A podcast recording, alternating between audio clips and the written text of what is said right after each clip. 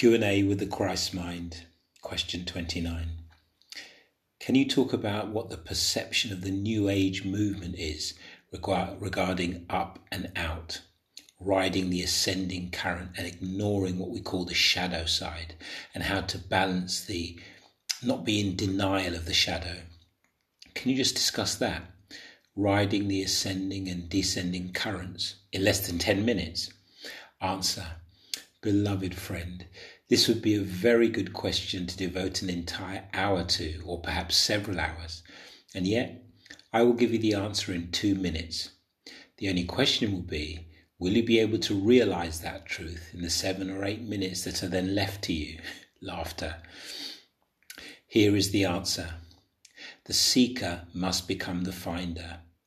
The desire to ride the ascending current is a subtle aspect of seeking experience.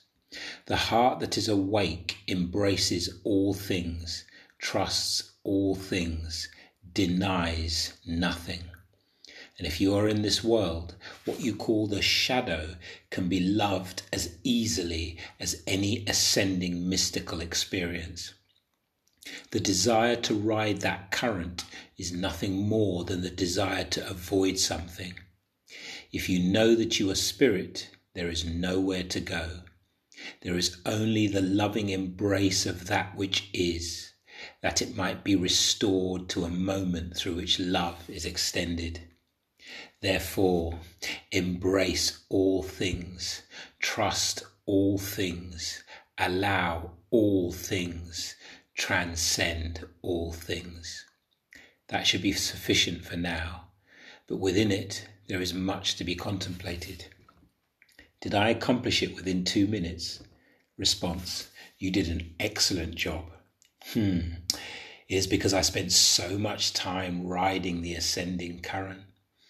But more than this, it is because I spent time embracing the sinner, the sin, the illusion of suffering, and bringing love to my brothers and sisters by turning to look at what I thought was darkness, only to discover that within it was the light of God, and that nothing could harm me in any way. I became free when I stopped seeking God and allowed God to find me. Therefore, the one who seeks to go somewhere is just playing the same egoic pattern. Only love is real, and in that moment, Christ is present. The atonement is completed. The Master has arisen in the twinkling of an eye. But again, we want to suggest that you create a context in which that question can be given much deeper consideration. So, to those of you present, know that nothing comes by accident, and you have chosen to set aside your time. You have chosen to set aside your time to be in this room, not by accident, but because already there is a place within you that knows how to listen to the guidance of your heart. Therefore, trust that guidance in all things. You are not alone, and the power of the love of God is with you even now, and will be throughout all eternity.